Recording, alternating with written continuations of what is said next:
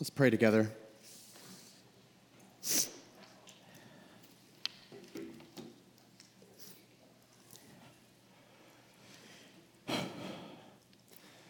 Father, you are wonderful and merciful and gracious and slow to anger and abounding in steadfast love. And you, in your infinite wisdom and unfathomable mercy, looked upon a world of weak, small sinners and sent your greatest treasure, your Son, to us to show mercy to us, to forgive us, that we might follow him and we might know you forever.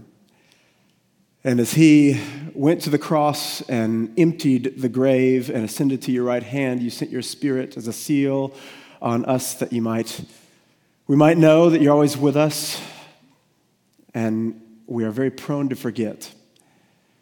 And so I pray today as we have the wonderful privilege of looking and entering into a passage of your sweet scriptures that shows your Son in such merciful glory and highlights his heart in such a wonderful way, I pray that we would see again that as he opens the eyes of the blind men, he might open the eyes of our hearts, as Paul prays in Ephesians 1, that we might see again the riches that we have in your Son, the riches that we have as sons and daughters of you, that we can call you not just God, but Father.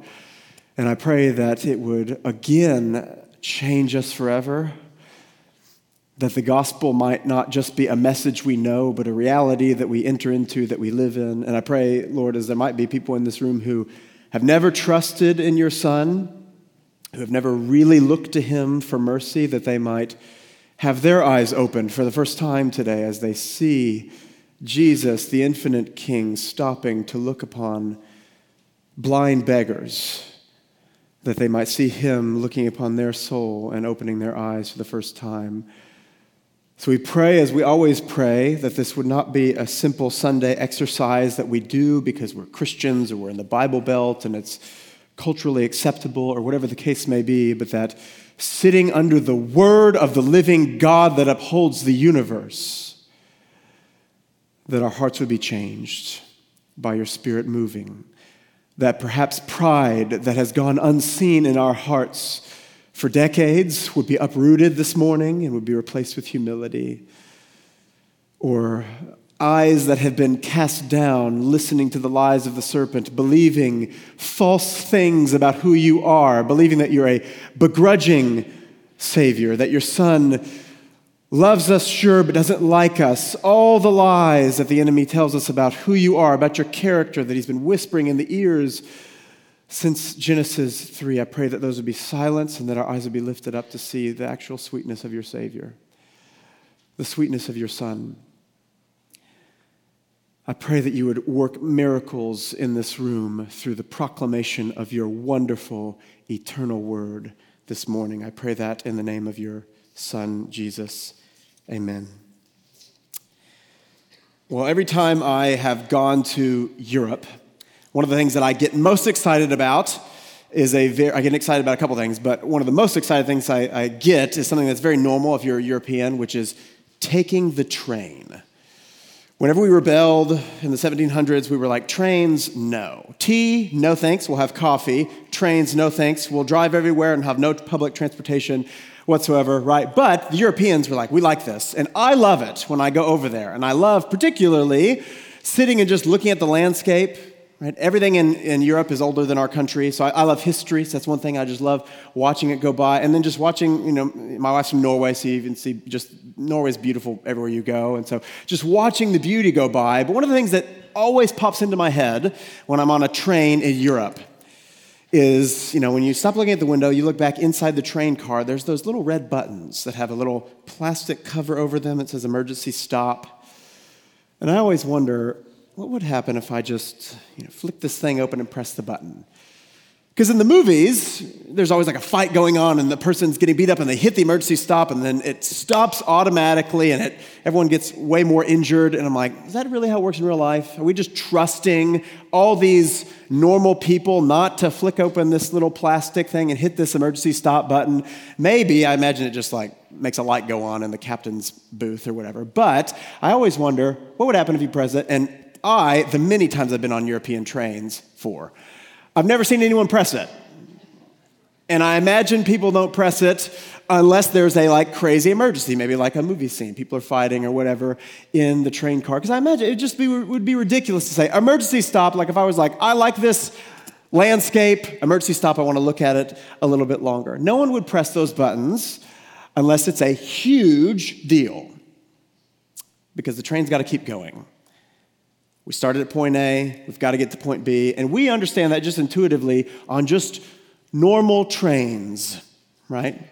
Just traveling from Oslo to Bergen or wherever you're going in Europe. Now, we've seen in Matthew, ever since chapter 16, when Peter said the incredible words that we have been building up to You are the Christ, the Son of the living God.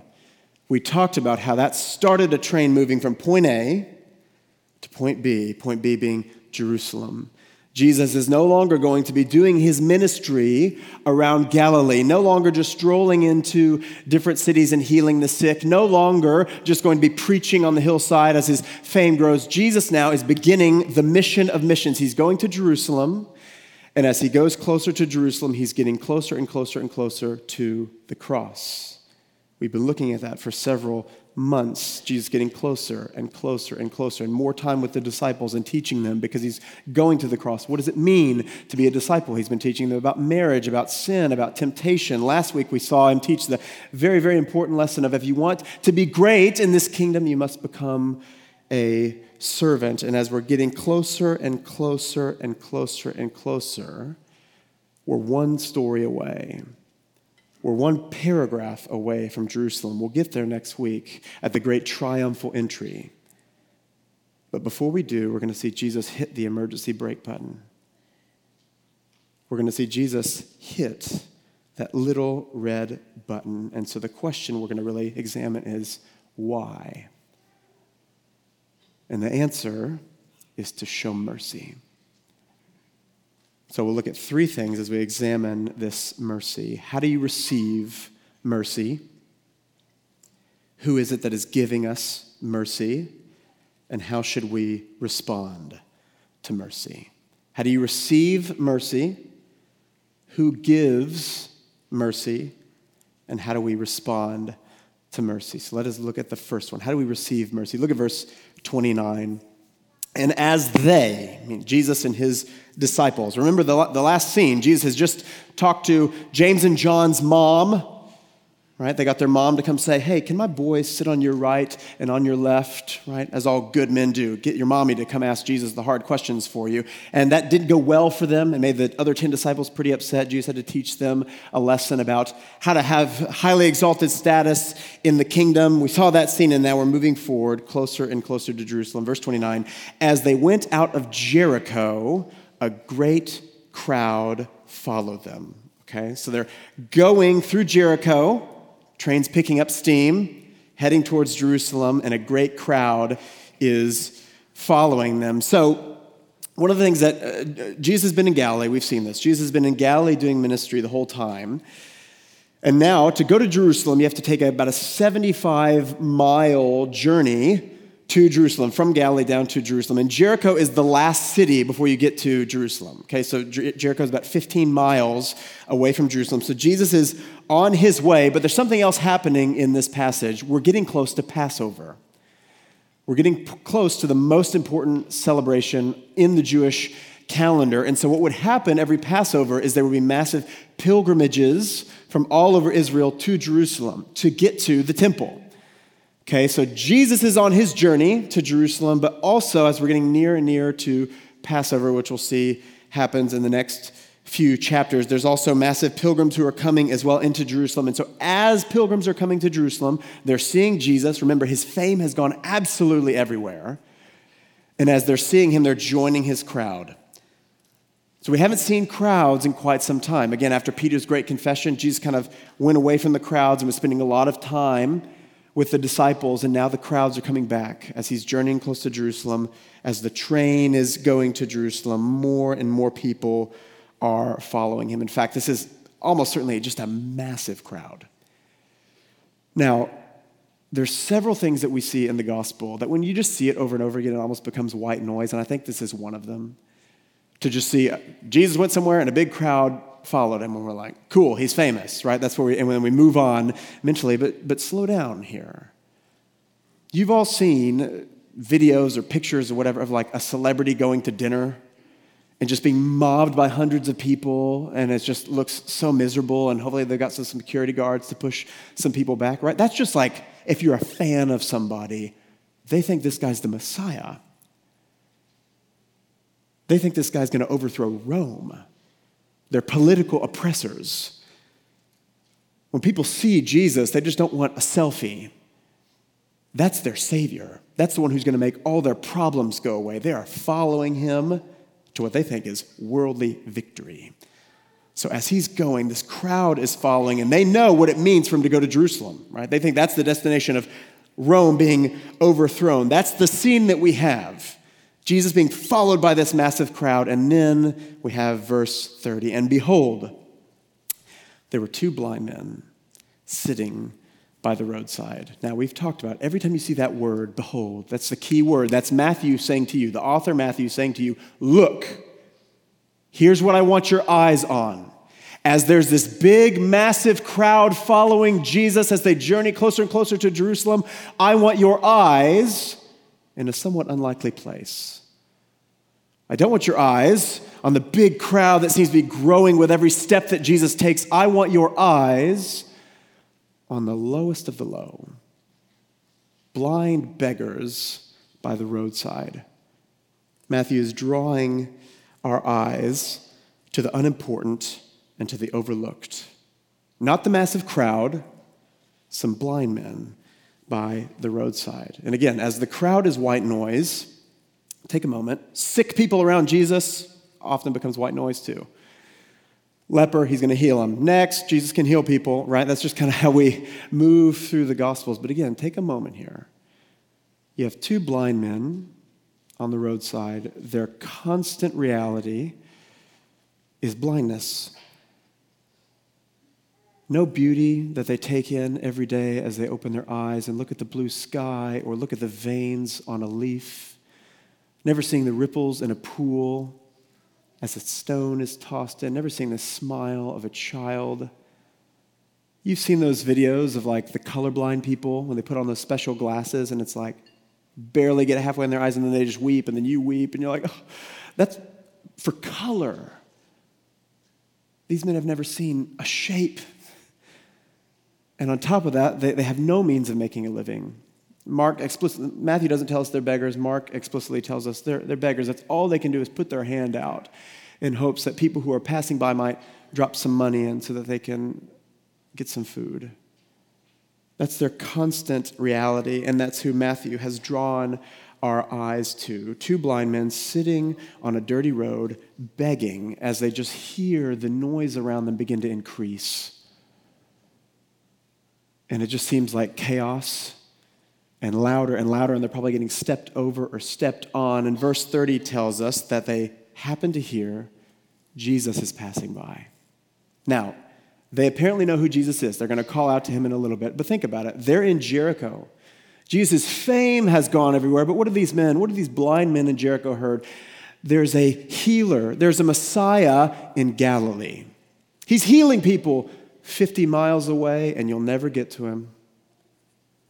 They don't have any friends to take them on a mat to Jesus and open up a roof to lower them in and say, Heal these blind men. They've heard of Jesus' great reputation, but he's far away. And he's staying up in Galilee for around three years. So all they have is hearing of his fame. That's great. He's up there, but we're down here in Jericho. Now all of a sudden they hear the noise increasing and they hear He's here. The one who can heal us is in our city. In fact, He's walking right by us. This opportunity to encounter Jesus they thought they would never get is finally here for them. And what do they do? They can't push their way to him. Again, they're blind. No one is here to help them. We'll see the crowd's response to them in just a second. What do they do in verse 30? And when they heard that Jesus was passing by, they cried out, Lord, have mercy on us, son of David. They do the only thing they can do, which is just cry out and hope that he hears. Lift their voices, Lord, have mercy on us, son of David. They cry out, and look what they cry out, because this is very important. Do they cry out and ask for money, which is what they've probably been crying out their whole lives? May I please have some money? They're blind beggars on the side of the road. No. Do they cry out and explicitly ask to receive their sight, which is what I, I think we would expect them to do? Heal us, Son of David. Heal us, Jesus. We're blind. Heal us. Is that what they cry out? No, they ask for mercy. Have mercy on us, Son of David. Why? One of the things that Matthew is going to do with these two men in this passage is he's presenting them to us, as we'll see, as model disciples, as examples of how disciples, how you and I, as disciples of Jesus, ought to behave and so, what we're seeing here is Matthew isn't highlighting their requests, he's highlighting, first of all, their heart posture. He's highlighting their heart posture. They don't say, Hey, can you fix our eyes? We heard you do that. They ask for mercy. What's the first thing they're recognizing? He's very high, and I am very low. If he were to look upon me in any way, it would be a profound act of mercy. They're recognizing their lowly place in this scene. They're recognizing, to say it in another way, they are not owed anything. Anything they get from Jesus would be a profound act of mercy. They're recognizing they are the ones in great need. So Matthew is presenting them, these model disciples, as demonstrating this posture of humble desperation. Something that Matthew has been preaching at us over and over and over and over and over again is that disciples of Jesus Christ, their heart posture is blessed are the poor in spirit, theirs is the kingdom of heaven. Blessed are those who know there are no riches here. There's no righteousness here. I need a Savior. We've heard it from Jesus' mouth.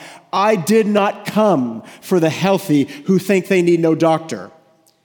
I did not come for those who believe that they're so righteous and need no Savior. Who did I come for? I came for sick sinners.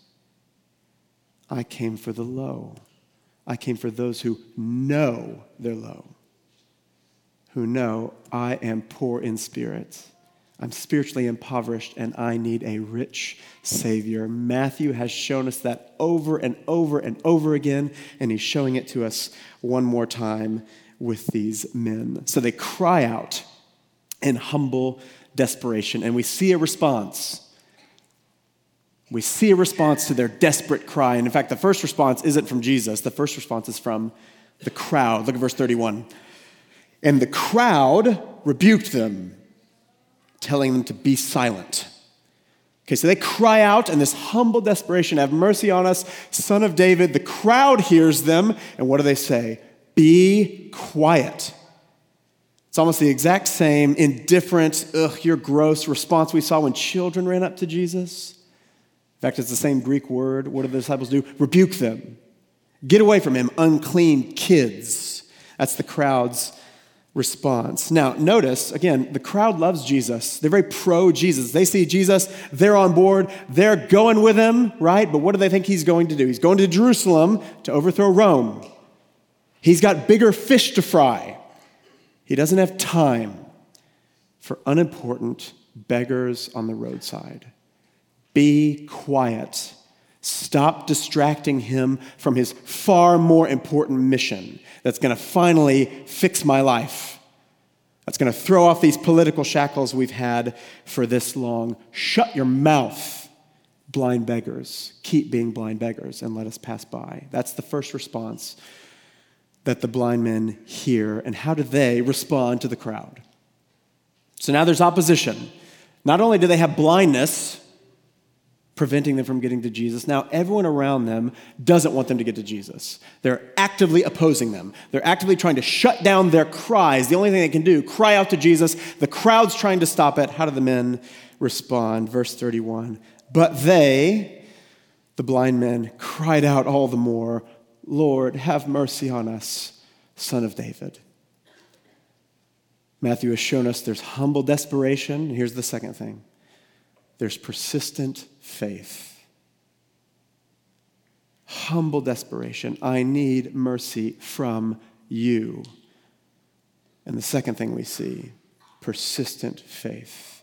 Almost like Jacob wrestling with God I will not let you go until you bless me. This indifferent crowd will not stop me from getting to him, from getting his ear. We saw something like this with a woman who had been bleeding for 12 years. She's unclean, she can't go. Jesus is surrounded by a crowd, but she must get to him and touch the fringe of his garment. There's this desperate persistence of faith. They're poor in spirit. They need him. They must have him, and nothing will prevent him prevent them from getting to Him. And then finally, we see the result. What's the result of their humble desperation and their persistent faith? Verse 32 And stopping, Jesus called to them and said, What do you want me to do for you? There's a lifetime of anticipation in these men. They hear the noise of the crowd rise. They hear Jesus passing by. They cry out. The crowd tries to shut them down. They cry out all the more. And then their cries hit the ears of Jesus. And what does he do? He hits the emergency stop button. The train to Jerusalem stops. He stops. I imagine the massive crowd stops, bumping into each other. And he turns and he speaks back to them. They've been crying out and only hearing the angry annoyance of the crowd, only hearing shut your mouth as a response. And now all of a sudden, the tender words of Jesus hit their ears. What do you want me to do for you? And they say in verse 33, Lord, let our eyes be opened. Can we see?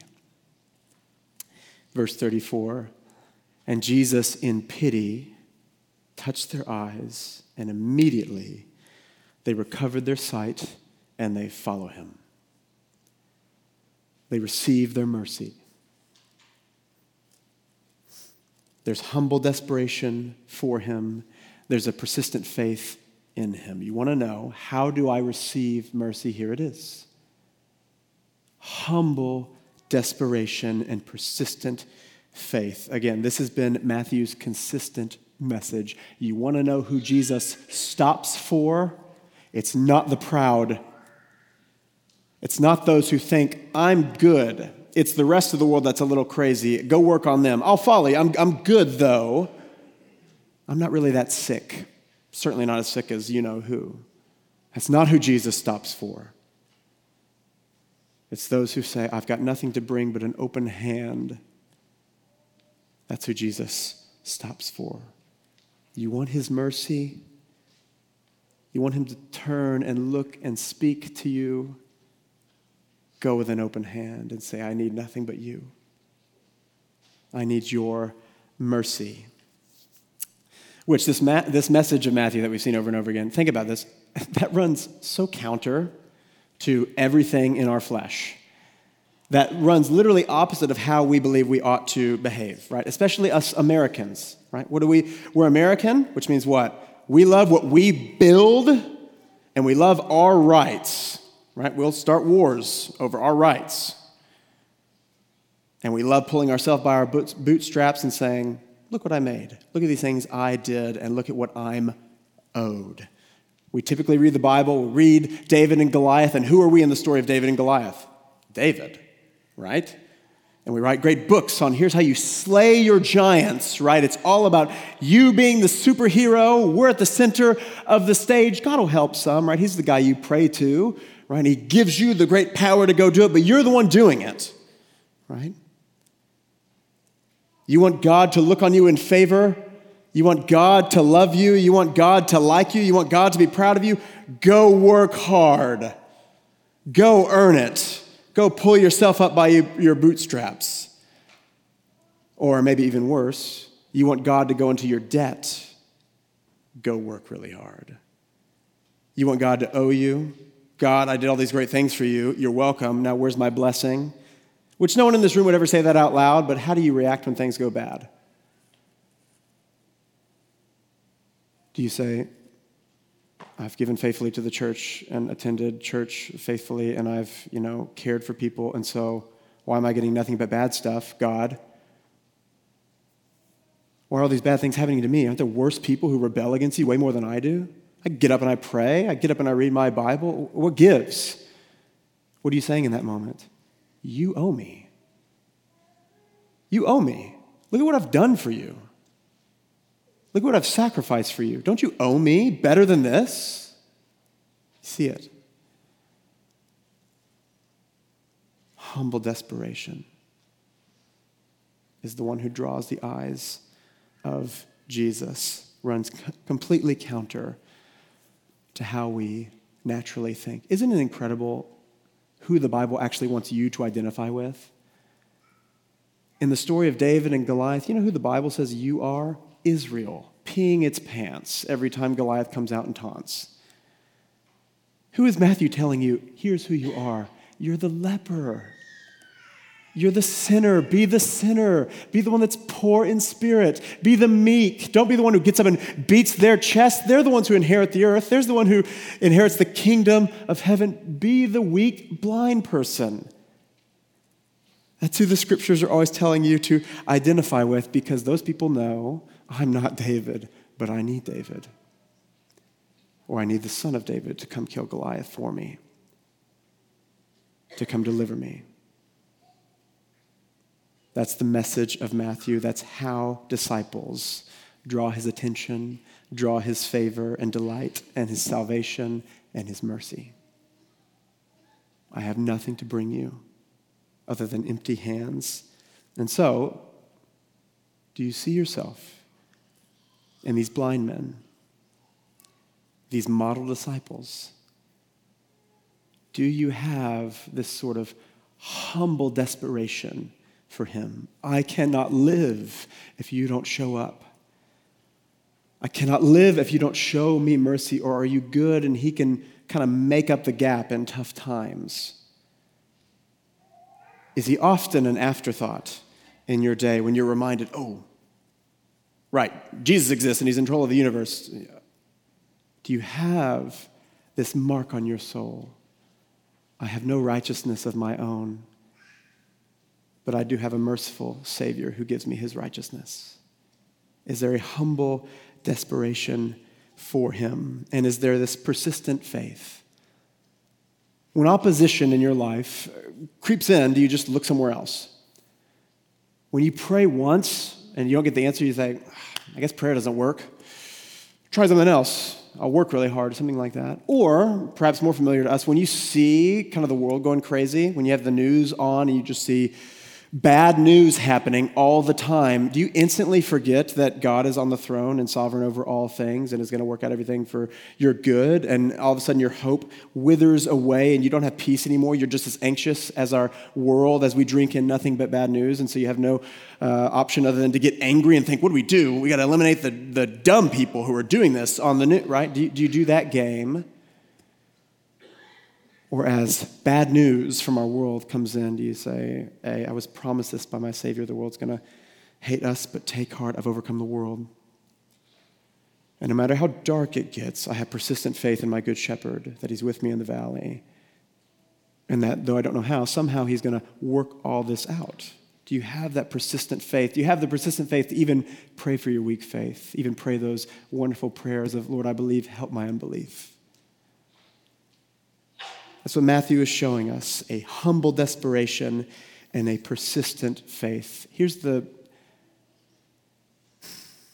the tragedy of believing you're owed something from God isn't just that it's silly and it's going to just actually blind you for a long time and keep you from walking in repentance. The actual tragedy is you'll never see the depths of his love or the beauty of his mercy when you think you're owed.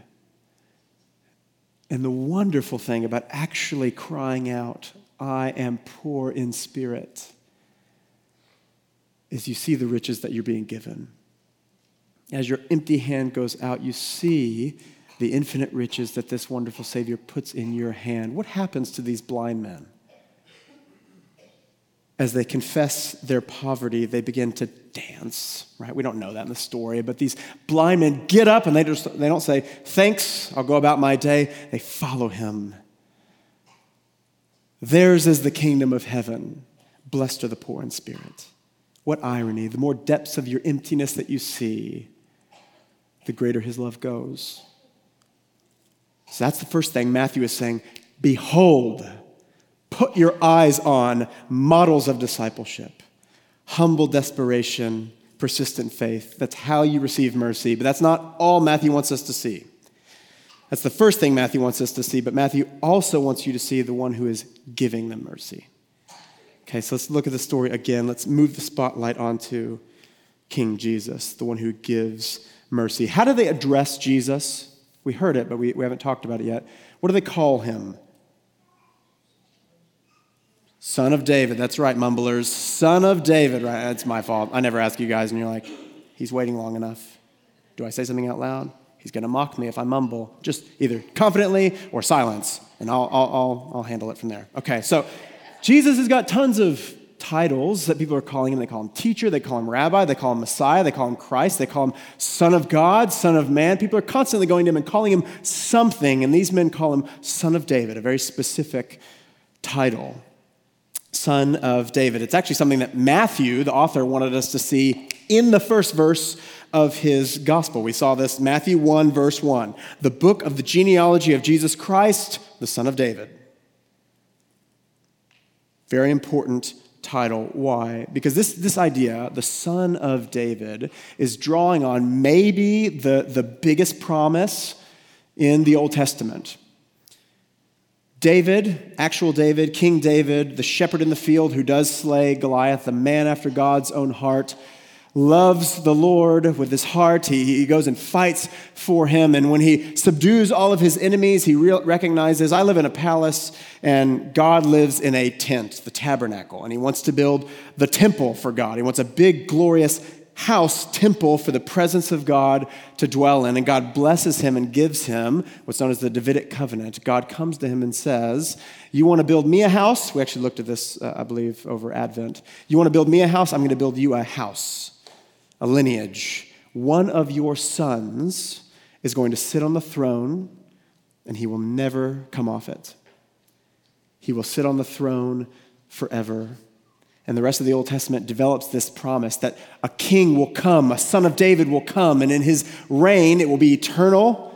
He will reign perfectly, unlike any of these poor kings that we're seeing just wreck the nation. He'll reign in perfect justice and in perfect peace.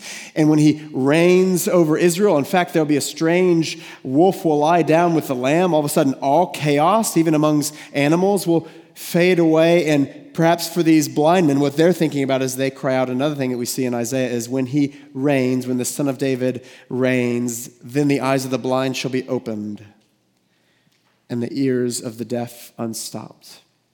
And so this is the identity of Jesus that Matthew is highlighting here. He isn't just highlighting that he's a healer, although he heals in this passage, or even that he's a teacher, or even that he's the Messiah. Matthew's pointing our eyes to he is the promised king. He's no longer a shadow of the things to come. The king, the king is here. The king of kings, we will later call him is here. And in fact, it's the King of Kings that's here, and the King of Kings is on what? He's on the mission of missions. He's going to the cross, he's going to Jerusalem. Now, let me ask you, what would you expect this king to do in this moment? It's the King of Kings, and he's going to the cross. He's going to the history shaping event that we've been waiting for since the third chapter of the scriptures, and he's almost there. What would you expect him to do with these blind men? And again, recognize Jesus doesn't heal every sick person in Jerusalem, in Israel. It wouldn't be inherently wrong for Jesus to keep walking. Every parent in this room knows there's moments where your children want to play with you, but you've got to do something else more important. You've got to pay bills, you got to, I don't know, adult stuff. And you just got to say, hey, bud, I'm sorry. Maybe tomorrow, you just got to let them know. They don't understand it, but you know those moments. Those aren't wrong. You play with your kid every time they asked. You probably get fired, right? That's not inherently wrong. So, uh, wouldn't we almost expect? I mean, Jesus is almost there. He's healed a lot of people, right? We've seen that this what happens when the kingdom comes to earth. Is, would we expect him to move by? What does he do? What happens when the King of Kings hears the cries of the overlooked and of the forgotten nobodies on the side of the street, he hits the emergency stop button. He stops. And in fact, Matthew draws this out. The, the, the, word there for he stops is this idea of he halted his progress. Matthew's intentionally showing he's not just stopping in this one scene, he's stopping the progress of the Gospel of Matthew that's been working its way towards Jerusalem so that he can turn and heal, so that he can turn to the overlooked. Why? Because this King of Kings is a merciful King who sees the unseen. This King, this promised King, is a merciful King who sees the unseen. He's walking in total contrast to the crowd the crowd who thinks, sure, you heal people, but these dudes aren't worth it. You got bigger fish to fry. And Jesus, on the other hand, stops everything to show these men mercy. If you were to see someone on the street bringing someone who's homeless food, you'd probably think, that's very kind. And if you were to see a celebrity with no cameras around bringing someone food, you'd probably think, whoa, Brad Pitt's way nicer than I thought. If you were to see the president with no cameras around, again, it's not a photo op, just going out of their way to bring food to someone who's homeless, you probably think, you might be speechless. You might think, what's going on here? This is just, this doesn't happen. Why? Because you, you would think high status doesn't really associate itself with the lowly. And yet, over and over and over again, the God of the Bible does just that. One of the things I love about the Psalms is they paint a picture of the high, exalted, infinite God who cares about the sojourner, who watches over the widow. Look at Psalm 146. Blessed is he whose help is the God of Jacob, whose hope is in the Lord his God who made heaven and earth, the sea, and all that is in them, who keeps faith forever, who, execute just, who executes justice for the oppressed, and who gives food to the hungry. The Lord sets the prisoners free. The Lord opens the eyes of the blind. The Lord lifts up those who are bowed down. The Lord loves the righteous. The Lord watches over the sojourners. He upholds the widow and the fatherless by the way, but the way of the wicked he will bring to ruin. You see that? The maker of heaven and earth, who made the vast sea and everything that is in them, what does he do? He cares about the widow. He cares about the fatherless. He cares about the sojourner with no home. That's the God of the Bible. And that's the merciful King of Kings we see in this passage. He is the king on the mission of missions, and he cares about these overlooked, unimportant two blind men. He will give his life as a ransom for many. We saw that last week. We'll see that when he makes it to Jerusalem and goes to the cross but he also gives his life for the needy few. That's what Matthew is showing you this high king stooping low. One more thing he shows you is gives you a peek, as he often does, a, peek into the heart of Jesus. Verse 34. As these men call out to him, and Jesus stops and turns and asks, What would you have me do for you? Jesus says this. And Jesus, in pity, touched their eyes, and immediately they recovered their sight. Now, pity in, in our, our usage usually means like you're looking down on others, like, I know I'm better than you. I will stop my very important day to care for you, right? That's not at all what uh, Matthew is meaning here. Pity here means compassion. It's the same word we see in the, in the parable of the prodigal son, as the son who squandered the father's wealth and then is on his way home, just wanting to be one of the father's servants. When the father sees him coming on the roadside in Luke 15, he arose and came to his father, the son. And while he was still a long way off, the father saw him and felt compassion, same Greek word. Felt compassion and ran and embraced him and kissed him. It's just this, this idea of exploding compassion in someone's heart. And when Jesus' eyes turn to these overlooked men, that's what explodes in his heart. This isn't a begrudging, quick, you know, I'll, I'll do it quickly and I got to get to more important stuff sort of healing. Rather, as the crowd is pushing Jesus in one way, we've got big values, political victory, worldly gain, getting these oppressors off our back, Rome. Jesus shows that he, the true king, and his kingdom have radically different values. We actually saw it last week. You want to be great? Become a servant. You want a high place in my kingdom? Become a slave and give your life for others. He said it last week, he's showing it this week. These are the values of the kingdom, and this is who this king is. So Matthew's showing us blind men, models of discipleship. That's how we receive mercy. And now he wants you to see this is who you're a disciple of. This is the one you follow, this merciful king, the one who gives mercy. Do you know this merciful king? Is this merciful king, this one from God's word, the one that you're following? Are you following this idea of him that's going to bring you great worldly victory? That's going to bring you great political gain? That's going to help you have your best life now? Or are you following this king? This merciful, merciful king who stops and sees the forgotten. One more thing Matthew's going to show us how to receive mercy, who gives mercy. Last thing is how do we respond? Once we've received mercy from him, how do we respond? We see it in verse 34, very quick, right at the end. Jesus had pity on them, touched their eyes. Immediately they recovered their sight and followed him. They recover their sight and they follow him. They receive the mercy they ask for and they follow him. Notice they don't say, I've got my sight, and then they go back to making a living or, or doing all the things that they had hoped they would do if they were able to see. They don't do that. They don't recover their sight and then go tell a bunch of people about how great Jesus is. We've seen that reaction in the Gospels. That's not what they do. They recover their sight and they do what all disciples in Matthew do they follow him. Not to get more things from him, they've already received what they've asked for. They're following him. Why? To have him. They want him. So, do you see what's happened? Jesus has, in a sense, healed two sets of eyes. As their physical eyes are opened, as they say, Lord, can we see? He says, Yes. Their physical eyes are opened and their spiritual eyes are open too.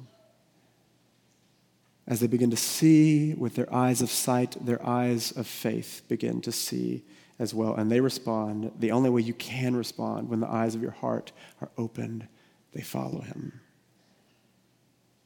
So Matthew is showing us here's the final piece of model disciples humble desperation, persistent faith, and then a proper response follow him.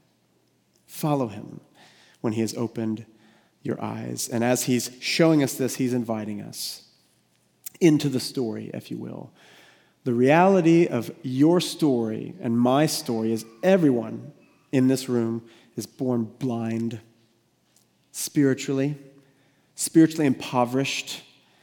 We might lie to ourselves and say that we're awesome and all those sorts of things, but it's a ridiculous lie we've convinced ourselves of. Everyone in this room is born blind. And if you're a Christian, it's because the merciful King, when he was passing you by, stopped and turned, and his sweet, compassionate gaze settled on you, and he showed you mercy. And so now, respond in the only way that you can follow him. And notice, following Jesus means walking as he walked.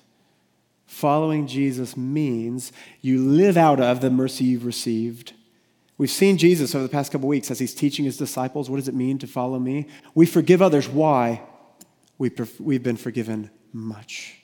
And here we see you show mercy to others. You're a servant to others. You're a slave to others. Why? You have received great mercy from a merciful king. We walk as he walked. We live a lifetime of servanthood, bearing one another's burdens, giving our lives for others, presenting our bodies as what? As living sacrifices, especially for the overlooked, especially for those who draw his gaze. Why? Because that is the values of the kingdom that we've been brought into that runs so counter to our world. When he opens their eyes, all of a sudden they realize he is the purpose of their life. I imagine they spent their lifetime planning what will I do? What would I do if I had my sight? Even to daydream, and all of a sudden they have it for the first time, and all those plans fade away and they follow him. He becomes their purpose, his glory, his journey, his name being made great. May we have their heart posture and have their proper response. You have been shown mercy by a king who sees you, even when you think you're unseen, even when the world might tell you you're unseen. And he's opened your eyes and he's drawing you, follow me and walk as I walk. May we answer his call. Let's pray.